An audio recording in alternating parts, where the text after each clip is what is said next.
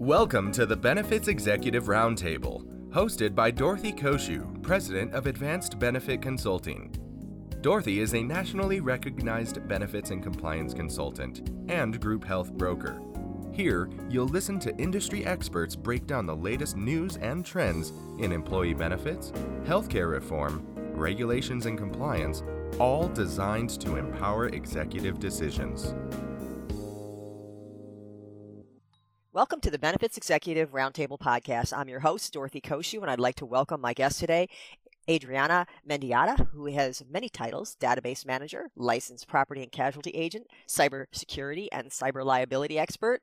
I really like those last two, by the way. And most importantly, Adriana is a trusted business associate and friend of mine. Welcome, Adriana. Thank you, Dorothy. I'm excited to be here. Thank you to you and your entire team.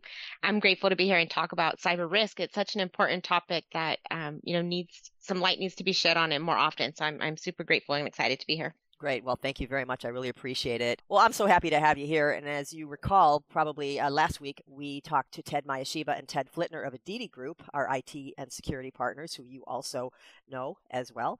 And mm-hmm. they were talking about the latest cybersecurity threats and how to tighten down your electronic systems and so forth. So today, I really want to pick up where we left off last week. So let me start off by asking you some basic questions. First of all, you're a database manager, meaning that you're in the trenches with data on a daily basis. What are some of the the routine and non-routine things that you do to protect your company's data. I mean, that's kind of your responsibility, isn't it? Yes, it is. Uh, absolutely. Um, and I manage hundreds of databases uh, all year long. Uh, so, there, so there's lots going on and there's much to do. Um, so I, you know, I use strong tactics, uh, like lengthy password combinations, and I don't mean password one, two, three. You know, that's uh, too too easy and not long enough. You know, 14 character, 15 character, special characters, caps. I like to uh, when I'm speaking on on cybersecurity, I, I like to use an example of using a phrase like best house on the block with a star. And instead of E's, use threes.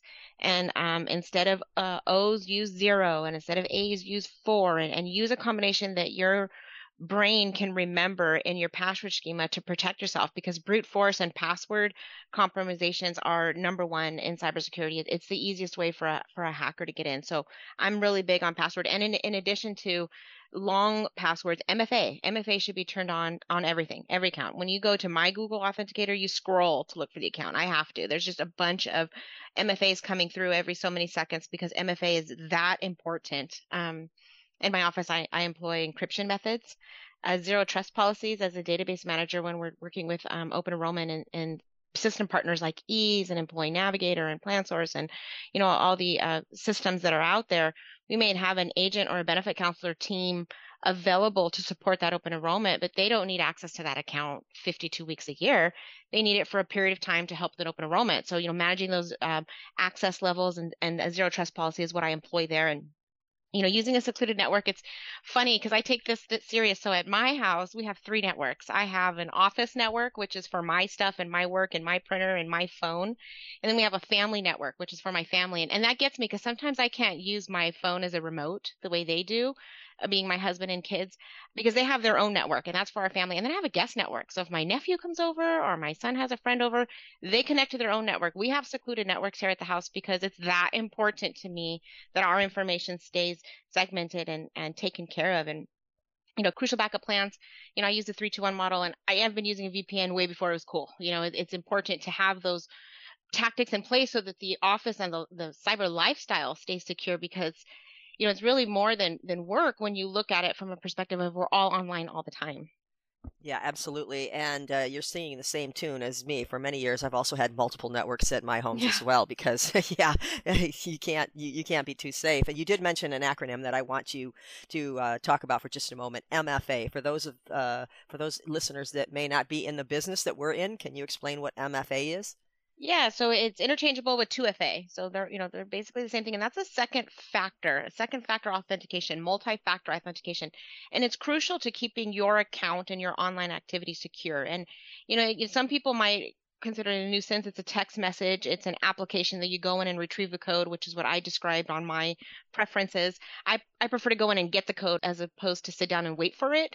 Um, but we see it with emails too, where you're going to get an email with a code and then you can log into your account. You know, um, in industries like banking, it's mandatory. You know, you're going to see it all the time, but we're seeing it more frequent with simple accounts. And again, I have it on everything, especially my email, you know, my utility accounts, any accounts that I have a login to.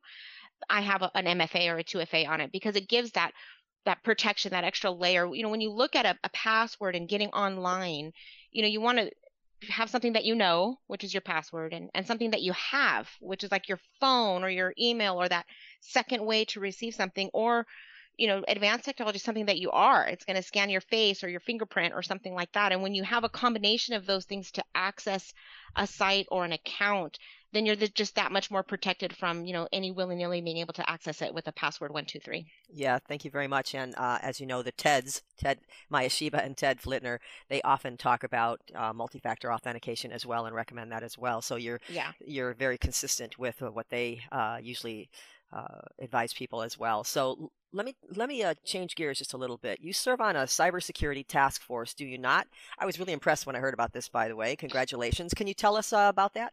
Thank you, thank you. Yeah, I'm excited too. That in in a little in any little way I can. It is the United States Secret Service a cyber fraud task force. Um, you know, I went through the application and and and I was approved, so I am in their database. Uh, you know, and I help them any way I can. Uh, law enforcement is key uh, to cyber risk and cyber incidents, cyber crime, and cyber investigations. Um, but one of the things that law enforcement is not is they're not the incident response team. They can't um, be a part of you know mitigation or re- remediation. They, they just they can't do that. Um, reporting is a requirement, so we need to let law enforcement know when we find ourselves in a, in a cyber situation, but they're not incident response and and eh, yet they're so critical because it, especially here in the U.S. when we think of security, you know, or theft, you know, we call the cops. Somebody broke into your car, you called make a report. You know, there was a burglary in your neighbor's house. They reached out to law enforcement. That's usually our go-to for security, but it's not necessarily the go-to in cybersecurity. You know, because you know cyber risks are are classified from a law enforcement perspective. Um, you know, they're they're classified in three categories. You know, number one is going to be nation states. Um, you know, what we're seeing in Russia and, and war, war, cyber war, that kind of stuff is the priority, and it's where they have to really put their cyber resources. Um, you know, when you look at the second category, you want to think disruption, kind of like what we saw at the Colonial Pipeline, where we couldn't distribute gas across the southeastern United States. They need to focus their resources there, uh, you know, when something like that happens. And then the third is what you and I are talking about, and that's uh, you know theft of private information. And it's so important to us and our business. But when it comes to law enforcement, you know, it's three of three as opposed to being the number one because of the nature of cyber risk. So yeah, I, I definitely serve on the task force and, and I help them any way I can um, because there's only so much they can do, uh, you know, with all they're tasked with. Yeah, yeah, I, I agree with that wholeheartedly. Uh, you recently attended a cybersecurity conference in Los Angeles. I know that because you invited me, and unfortunately, I could not go. And I know that Ted Flittner from Aditi Group was there also. So, what was that conference all about? How was it? And can you tell us a little bit more about it? Uh, yeah. Because I, I think it's really important for people to understand that there are conferences that help people with, with this sort of thing. Yeah, you know, and this is one of the top-notch conferences. I did get to hang out with Ted there for a moment, so that was cool. It's it's a conference put on. It's a cybersecurity summit uh, conference. It was our 12th annual, and it's put on by ISSA, the Information Systems Security Association. So it's an association for infosecs, um, guys and girls. Um, and we this is our 12th one. We put it on at the beach, so it's really a nice venue in addition to some really good content. You know, we had law enforcement there, Department of Homeland Security, the FBI was there. Uh, we have an agent um, that sits on the FBI there in Los Angeles, and he's really integrated as a member with ISSA. Um, so he often speaks at our events. I'm I'm actually a, a, member of ISSA as well, and, I, I'm on their board. I sit on the advisory board for membership, so I'm always encouraging people to come to our events and participate. But it was a, it was a great event. Um, you know, women of cybersecurity were there, uh, and we do some trendy things too, because you know, work is work, and security is fun and important to us. But we also had um, you know, like tech ball is a new sport coming out of South America. So we just we did debuted it there on the beach here in the U.S. so that we could see some trendy things coming on. But yeah, it was great um, a lot of CISO talks. Uh, several of the breakouts and the trainings were for, um, you know, for information security CISOs individuals because they put themselves in, in, a weird position. Cyber risk is moving from, you know, the server room to the boardroom.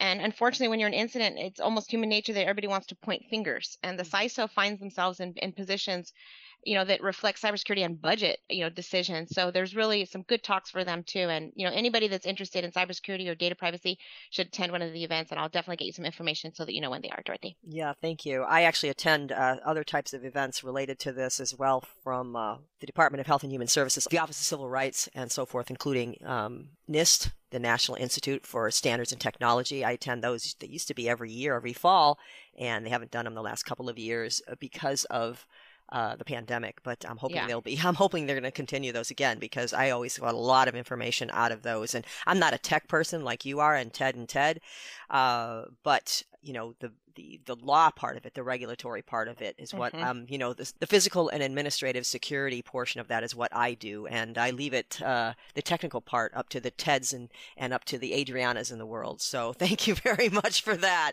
Cool. Uh, well, as I think most people know, October is Cyber Awareness Month, and mm-hmm. that's one of the reasons I wanted to have you guys on the podcast last week and this week. So.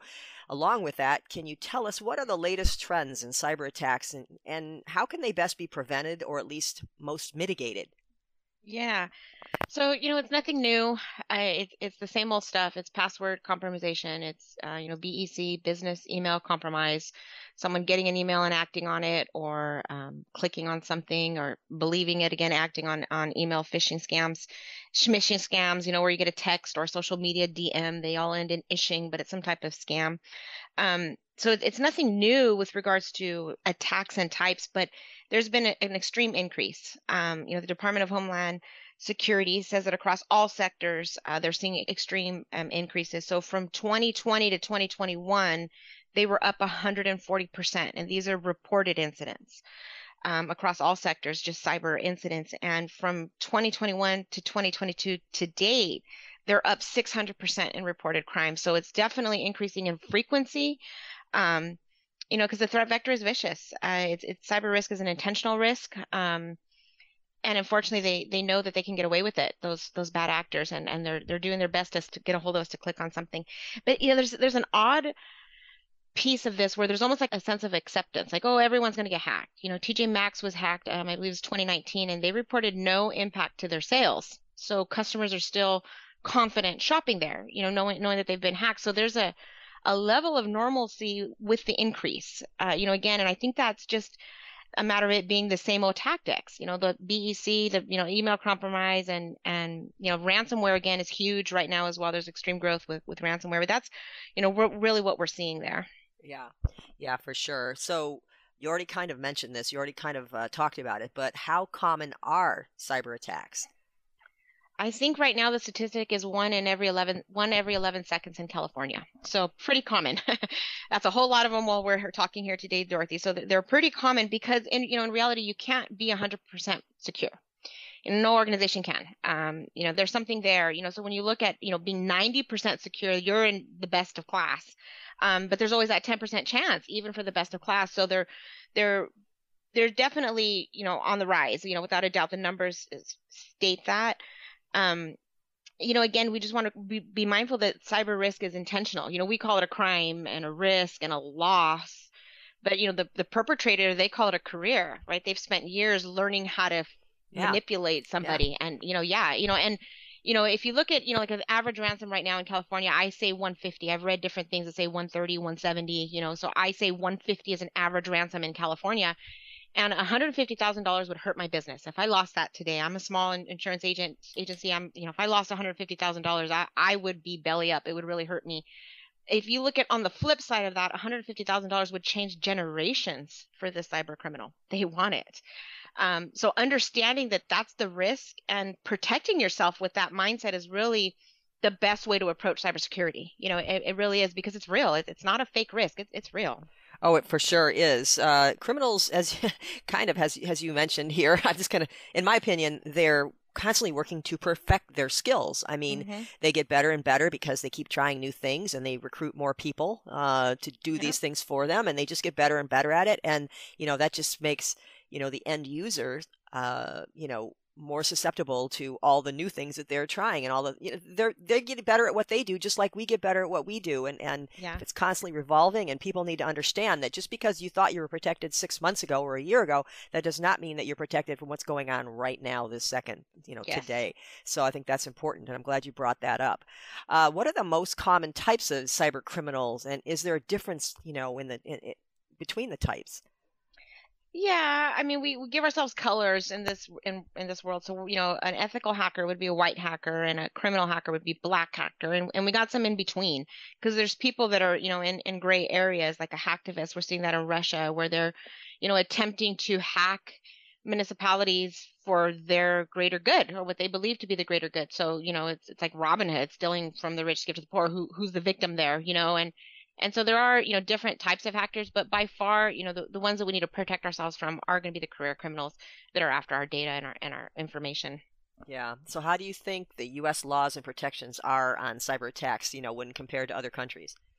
Uh, you know, we're probably a little behind, in my opinion. Uh, you know, I'm a, I'm a proud American, so you know, I, I definitely don't want to be negative, but you know, we're probably a little bit behind. Um, I mean, when we look at at just you know systems, so Hulu, you know, entertainment in, in the US, we can watch it all day long, but you cannot watch it, you know, when you're abroad unless you're on a VPN and they don't know that where you are. Um, because of, of privacy rights, you know, they don't meet them in, in other regulations. And I'm talking about Hulu, you know, whatever it is that you watch on there, or, you know, even when you look at like TikTok, the algorithms, um, you know, TikTok is owned by communist China. I think every everyone knows that. If you don't, you should um, you know, and the algorithms in, in China for the, the youth, which is the next generation, they're academics. So they're being used to, to grow the brain of, of their children and used for academic purposes, as opposed to here in the US, our kids are learning not to cook their chicken in NyQuil, right? I think that's what I'm seeing on the news now.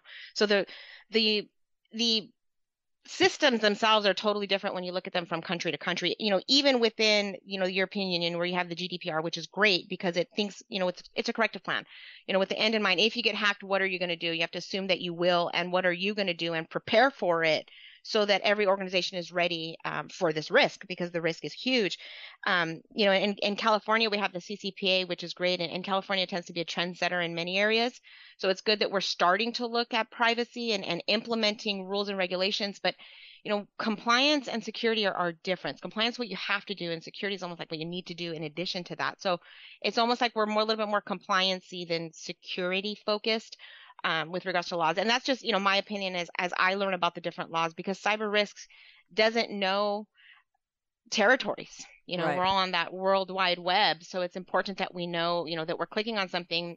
You know, again, we could call law enforcement and they'll take a report, but there might not be much that our local PD can do when this is, you know, a, a national case or, you know, definitely when it's overseas and stuff. Right. Well, as you probably know, I've written several articles on cybersecurity, and uh, I've in a couple of those articles, I've actually talked about how our laws compare with other countries, and we are. I think you're absolutely right, and and I'm a proud American as well, of course. but uh, I think we are. I agree with you. We are far behind uh, some other countries. Uh, they actually have many, many sets of laws and regulations and, and different areas that are that are focusing on nothing but cybersecurity, and we really do not. Uh, before HIPAA, before HITECH, we really didn't have much of anything yeah. protecting us here in the United States. And so, you know, if you didn't have anything to do with a health plan, then there were basically no protections. You're right. California is, a, you know, ahead of the rest of the game in in the United States, and we do have our own Consumer Protection Act here. But um, yeah, you're right. It's it's step one, but we have a lot of additional steps that we all have to take, and hopefully, you know, hopefully the U.S. will will uh, start doing that sooner rather than later. Yeah. Yeah. Yeah, because you know the FBI and the DHS can respond, and they will. You know, they want the artifacts, they want the footprints, they want to know what's going on, but there has to be something else to protect us. You know, from a, a public perspective, because when we think of security, we think of police. That's just what, what what our nation does. So we do need to step up our game there. Yeah, absolutely. So, what are the most common mistakes that companies make when it comes to protecting their data?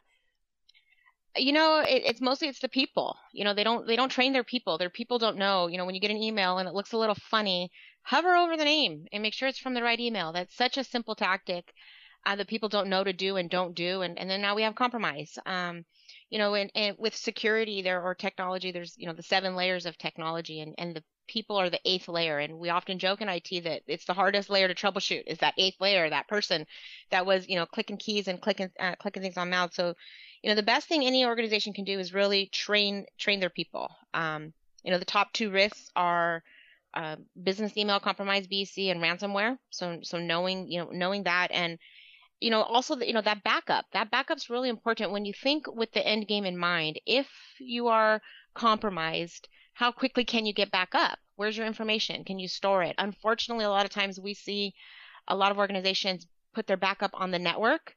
Well, you know, it's the network that gets compromised to get to the computer. So if they can get to the computer, they can get to the backup. So now it's like times two bad because now it's your systems and your backup.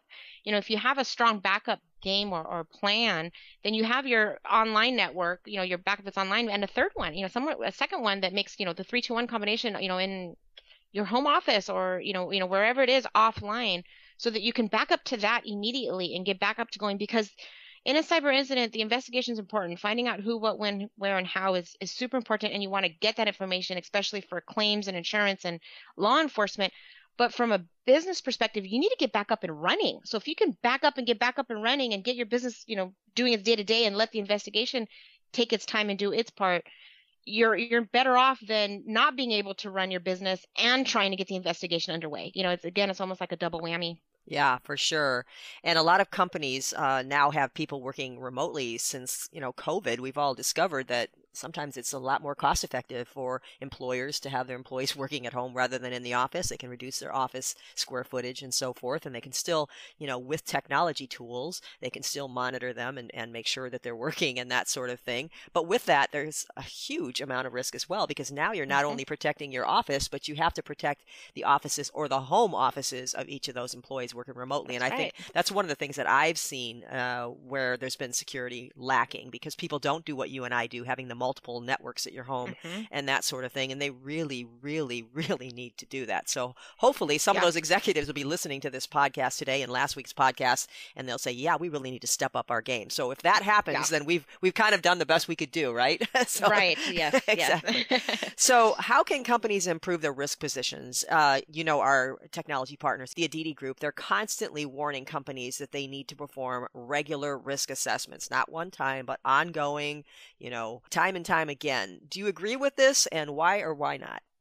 Yes, yes. You know, your risk can change from today to tomorrow if somebody clicked on something or, you know, somebody was able to enter, you know, a port or, you know, however it is that they were able to gain access to your system. So, yes, uh, you know, quarterly is usually what we recommend um, via ISSA and our members. So it's usually at least quarterly you want to do those risk assessments and see where you are. Um, you know, and, and have a, a cybersecurity person, have a professional that focuses on cybersecurity. A lot of times we put this, you know, the onus on IT. And IT is busy resetting your passwords and fixing the printer and, you know, onboarding and, and, and, uh, you know, exit strategies with, you know, users coming on, you know, their bandwidth is, is only so wide. And we, you know, we really jam a lot in IT. And, you know, when, when working with law enforcement, you know, they, they always express to me how surprised they are how many MSPs are involved you know, and the MSP will set an organization up, the infrastructure is built, the network's running, it looks good, but nobody's really securing it. Um, you know, and, and the organization might think that they're secure because they have an IT guy or girl, you know, and, and you really want to make sure that security is there. You know, just like a bank has a security guard outside and, and an alarm system and a vault. Um, you know, we need to be protecting our business the same way, you know, so we have to have IT because IT is critical to any organization but we need cybersecurity guy or girl in there at least quarterly to to check it out. And you know, you don't want self assessment. You don't want IT seeing what they can or cannot do. I'm because, so I'm know, so glad you talked about that. I'm mean? so glad yeah. you brought that up because yeah, they they don't want to have to put any more work on their shoulders, so they're going to say yeah, everything's cool. Right? Yeah, you know, yeah, exactly. I'm doing a great job. You got the best guy or girl out here. You know, they're not going to, you know, tell you where their flaws are. That's hard to do as a person, you know, especially, you know, from a professional standpoint. And, and so, they may not understand where their flaws are. That comes right down yes. to that. I mean, they, they yes. may not be the expert on that to know that. So I'm really glad that you brought that up. You mentioned another acronym that some of our mm-hmm. listeners may not be familiar with. So again, just for uh, the purposes of helping to educate them, sure. uh, what is MSP? Uh, it's a service provider uh, for IT. You know, as an IT uh, team, they would, you know, you can set your networks up, build your infrastructure. Uh, they might be running scans for you, some some basic scans, um, but they're not security. You know, again, they're IT, um, so they're not they're not they're not cybersecurity professionals. Some of them are good. You know, like you know the uh, the TEDs there, they are really great. They they blend and they marry IT and security, and, and really that's what you're looking for when you're looking for a professional. But um, You know, you don't want just an IT person in your office. Right. Most companies don't have a Ted or a Ted or an Adriana, eh, eh, you know, mm-hmm. on on their on their team. So yeah, you really do need to have that expertise. So what kind of training do you think companies need to be giving to their employees? And as you said, not just IT, but anyone who has their fingers on keyboards on company systems. Yeah, yeah or have a, a you know a network, a phone connected, you know, to the to the organization. Um, you know, when you look at, you know, who needs training, you know, I'm, I like to use a landscape company as an example, and maybe the guy or girl that only pushes a lawnmower might not need training, but the supervisor that's driving them around with a company phone, they need training. Um, you know, anybody with access to systems or information or processes, access to the customers, you know, uh, any customer service role, you know, they need training and, and not just customer service training, but cyber training. You know, again, if they get an email, they need to look at who the sender is. Sure, it might say the intended's name, but is that their email address? You know, if they see, um, you know, there's that example. Actually, I'm just gonna, I'm getting a little carried away or sorry, but there's this uh, uh, exercise that was done in the UK that I thought was amazing. It was a, a hackercise, and they went outside a coffee shop and they asked people to like a post from the coffee shop. So you see this post on Facebook. If you like it, we'll give you a free cup of coffee and a baked item. And these people are already at the coffee shop, so you know they want a cup of coffee and a baked item. So they're liking it. And as soon as they liked the post, uh, hackers went and searched them. You know, found out their uh, profile and searched them online to see what they could find out about that individual. And they were feeding the information on a headset to the barista that was handing them their cup of coffee. So when they liked their post outside the shop, went in, placed their order, and then received their cup of coffee, their coffee would have their social security number on it, their date of birth, uh, you know, mother's maiden name, all kinds of security questions, addresses, employers, anything that that person could, that hacker that was in the van across the street could find on that person from that amount of time, from when you liked a post to when you got your coffee, they would put it there to show you, you know, what, what your risk is. And, and every single one of us are at risk like that with having our information out there. So training our employees to protect themselves and the organization that they work for is, is, it's, it's a big deal, you know, and, and, you know, when you look at cyber activity, you know, even cyber bullying. You know, cyber, the cyber realm affects us at home. You know, some of our kids they have these profiles online with their social media, and they really believe and feel that that's them. You know, that's them. So if somebody doesn't like a post or makes an you know a nasty comment, their mental health is impacted by this cybersecurity awareness. You know, and and I'm talking about you know people and and ourselves, our employees, and our families. So uh, providing that when an organization and an entity provides that training to its individual employee it impacts cybersecurity, you know, in a, in a bunch of spaces. So I I personally think it's critical. It's it's super important. Yeah, for sure. And I'm, it's it's quite interesting to me that you used as one of your two examples a landscape company because, as it turns out, uh, one of our large clients is uh, actually a landscape company here in Orange County, California, and they are probably our highest attendance uh, company for when we mm-hmm. do training. As if, in fact, uh, our October 18th training is uh, in their facility, in their training academy, because it's so important right. to them. And they had so many people that they needed to have trained. And yeah. every single time that we have uh, training, you know, we set it up. Usually we do it in the spring and the fall. And, um, you know, we go out to our clients and say ahead of time how many people need training. So we know where, what city, what county, whatever, uh, to have it that's most centrally located. And it's really interesting because even though they're not, we do have clients that are in the medical side of the business, right? And they're not our highest utilizers as far as getting the number of employees trained. It's actually this landscape company because they understand how important this is, and their president is just really, really he, he loves the fact that we offer all this privacy and security training. And like I said, they are really supportive and really want to make sure everybody's trained. So it doesn't matter what industry that you're in. Uh, it's it's all about employees at many different levels having the right information to keep the company secure. And, and I think that uh, your examples were wonderful. And that is very, very scary when you think about the, the coffee shop scenario. Thanks for bringing yeah. that to our attention because, yeah, that's very, very scary. So you attended one of our privacy officer and privacy work group trainings last spring. So be honest, I can take it. How do you think our training was compared to others that you've been to in general? You know, it was great. What I personally liked is how you simplified it you know sometimes this is seems like a lot you know it's a lot of information or you know what am i going to do to protect this large organization you know with dozens of employees and and you really presented it to the student in a in a in bite-sized chunks that could be absorbed and implement it you know i love the last page of the chapter where it's a log like make copies of this and put it in a sleeve on the door. You know, it's it's it can be that simple to make sure that you're staying on top of, of your security game and, and your training. Um, this was definitely a good use um, of my time, and you know, and I enjoyed being there. Well, that's actually that's actually pretty favorable coming to you know coming from someone like yourself who actually works in this every day. So thank you for that. As you know, we also did a workshop last spring on how to do a risk assessment, and um, we had a capacity crowd in the room, and it was our highest to date attendance participating in the Zoom meeting. It was our very first live streamed workshop, and I know you didn't attend that, but overall, how important is that you know, how important is it that company executives understand the need for risk assessment and the frequency of doing them?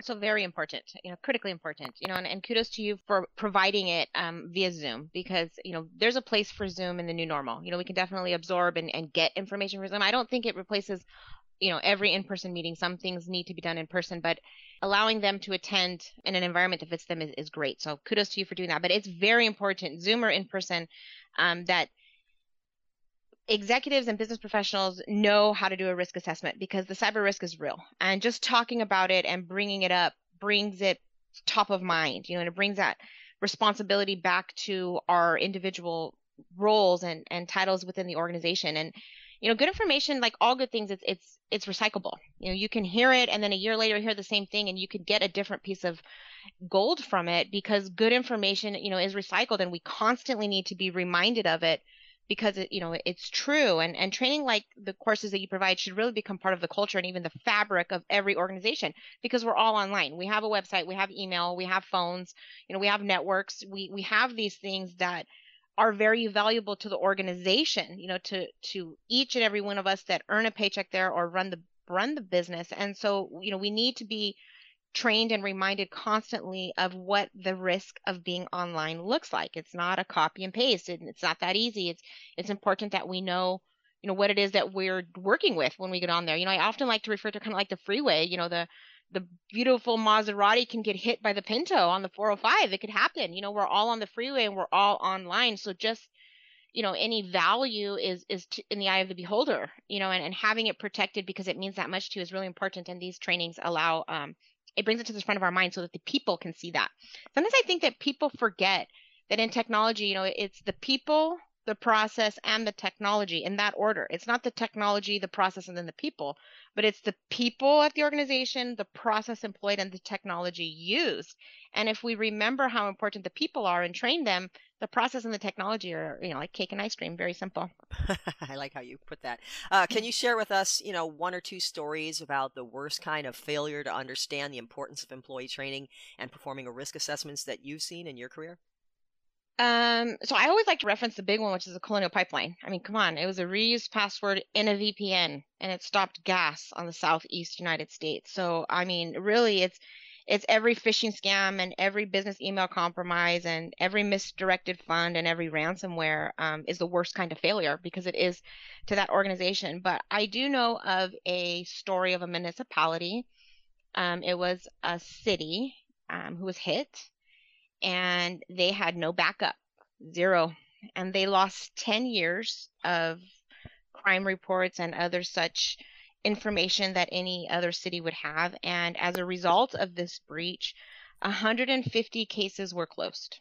So they were released and dismissed because there wasn't a crime report. Now, the poor victims, you know, there were no homicides, um, but it, you know, still victims. If somebody breaks into my car, I'm pissed. I'm really upset about it. You know, I don't. That's my car. You know, who are you, who are you to break into it and take what's mine, whether it be my coins or you know whatever, my sunglasses?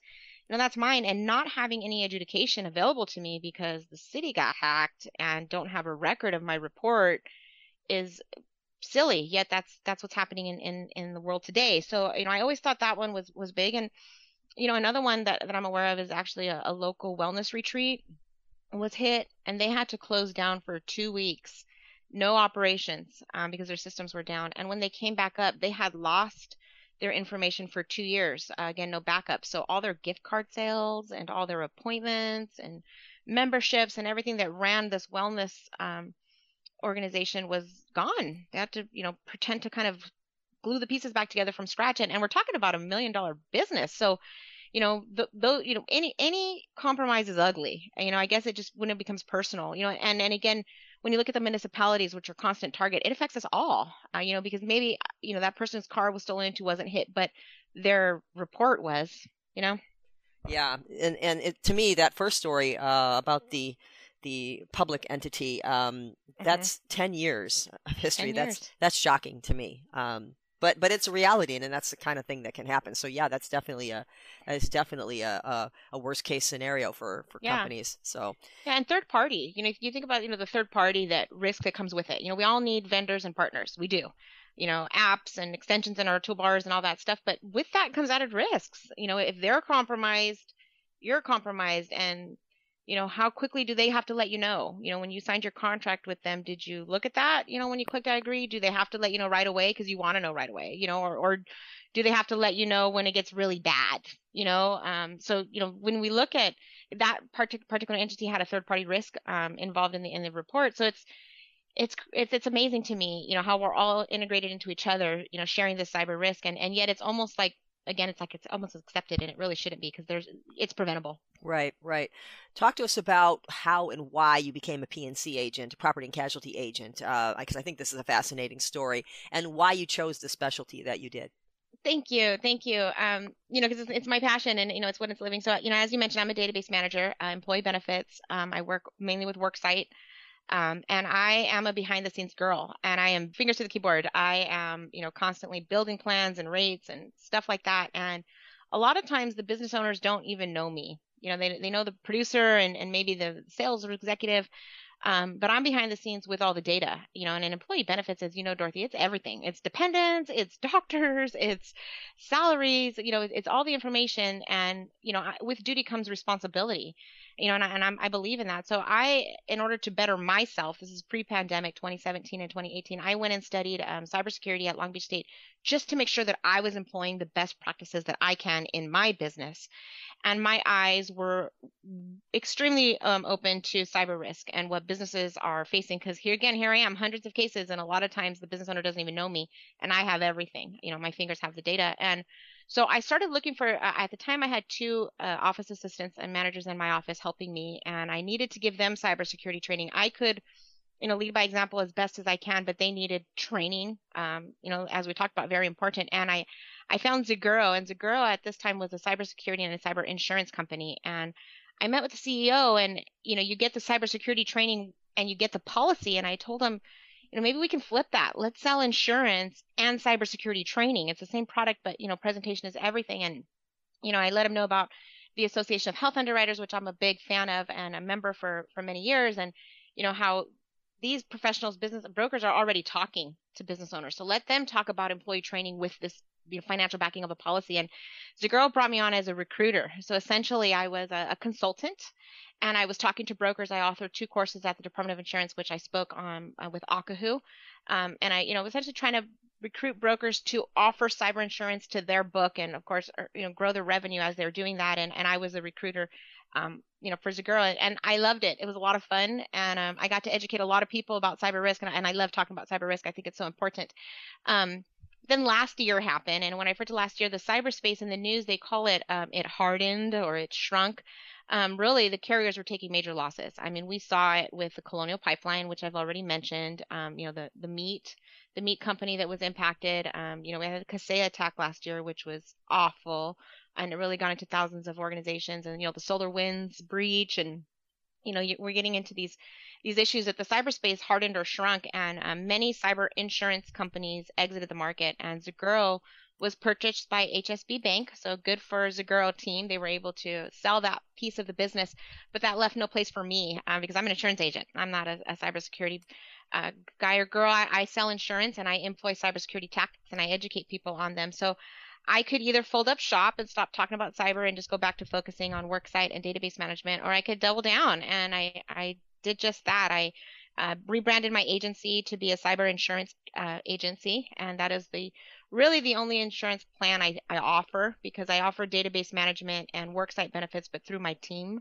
I'm a, an operations or behind the scene kind of girl, so I, I really offer uh, cyber insurance, and I've been working a lot with small businesses and um, cybersecurity folks to to talk to businesses about the importance of the cyber insurance and the the financial backing it brings, and the the tools to help mitigate some of that risk that um, we all have. So, what types of cyber liability coverages are available to companies? So you can get cyber coverages in a, in a couple fashions. You know, I think prior to the pandemic and prior to last year with, you know, the losses that we took, we saw a lot of riders. Um, you know, so a cyber rider on a general liability or, or something like that. And, and really an organization should have a standalone comprehensive policy that covers just cyber. Because as cyber has evolved and insurance carriers are taking losses, um, there's something in, in the in the industry that's referred to as silent cyber. So if it doesn't say that a cyber breach is covered, it's probably not.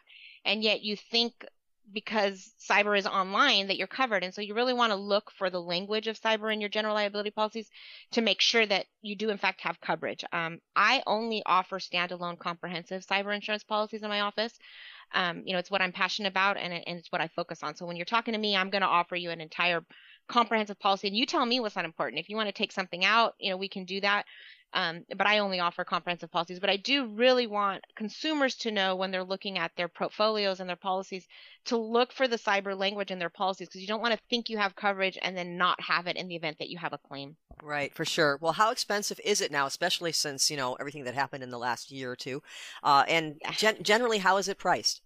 So you know i don't think it's too expensive there was an increase because before cyber wasn't really a thing so it was super affordable and now it's going to be an average cost of insurance so you know it, it, there was an increase in premiums you know you can't deny that but i don't feel that it's it's something that's not affordable i really focused uh, on small businesses so businesses that are making less than a million dollars a year um, and I would, I usually quote a million in cyber incident and then a million in business interruption. So a million and a million on each side. And I'm finding them to be less than $2,000 a year or about $2,000 a year, 2300 1800 depending on the risk.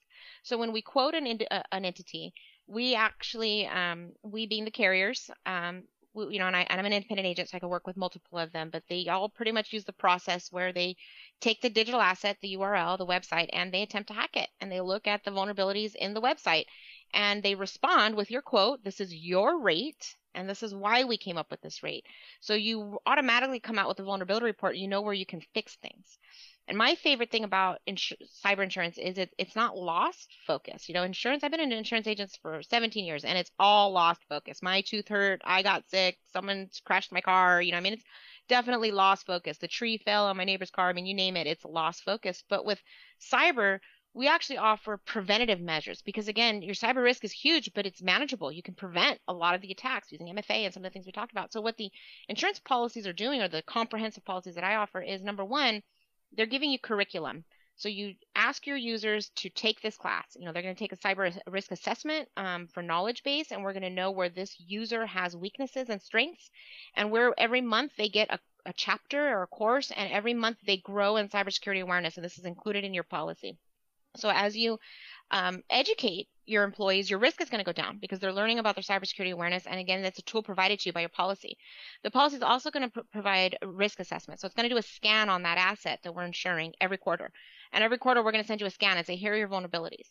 And as those vulnerabilities are exposed, you can take that almost like a work order to your IT girl or guy and say, hey, work on these. We need to we need to drop our risk here. We need to patch these holes or you know whatever it is that happen. And by applying those two preventative measures, your renewal can actually go down. And you get those preventative measures with the financial backing of the policy, where in the event that there's an incident, you have the claims payable and an incident response line to report to, and things like that. So uh, you know they're generally really affordable, and if if you're they're utilized utilized in the proper manner, and they can really help an, an, an entity not only lower their cyber insurance cost, but their actual risk that it's based on. Well, thank you. So, what does cyber liability coverage generally cover overall? So liability is, is third party, and again, I like to offer um, insurance, so for first party as well. Um, but it's going to cover things like cyber extortion, the ransomware. Um, you know, the, the PCI finds and assessments. You know, you you're as a business owner, you're responsible for the information that you're that's yours. So if you've expose people's information and you know their name and their email. You know, maybe you are you have a candle store, online candle store, and you offer a coupon for their birthday, and so they've given you their birthday, and now you've exposed their birthday and their name and their email and their address because you mailed them this candle. That's a lot of information that you've now you know you had in your hands and you exposed, and you have to be responsible for that. So there are you know fines and assessments included in the loss, you know, that, that the business owner has, and you know, regulatory defense and penalties. If you know, you have to provide this person complimentary identity theft for one year.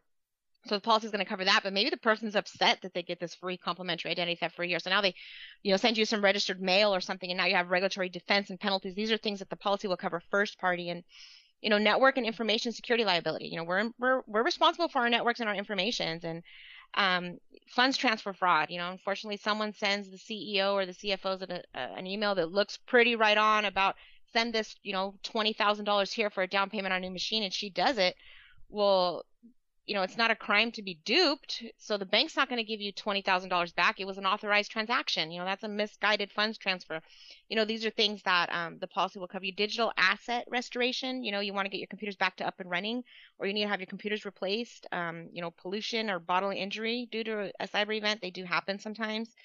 Um, but most importantly, on the first party side, it's that business interruption. So the while we're getting things, figuring out what happened and getting things ready, you're getting that business interruption so that your business has not been interrupted and you can continue to run your business and your profit and loss sheets, you know, the way you need to during that time. And, you know, the reputation repair and the crisis management, public relations, incident response, all of that cost on the first party that a policy would cover. And, you know, something else sometimes that I think that is minimal, but it, it, it's nice to have it is the multimedia content liability. You know, if you post a picture or a you know logo of something that you didn't realize that you didn't have permission to you know the the multimedia content liability part of the policy will you know either defend you and say hey you can't put your photo right at the top of Google Images if you don't want people to use it. You know we'll take it down but we're not going to pay a fine because you had it out there. Or you know, here's the fine. We shouldn't have did that, you know, but having knowing your rights and having that team behind you because, you know, an insurance company doesn't want to take a loss, right? Like with all industries, we're, we're a profit driven industry. So by having these protections as a policy owner,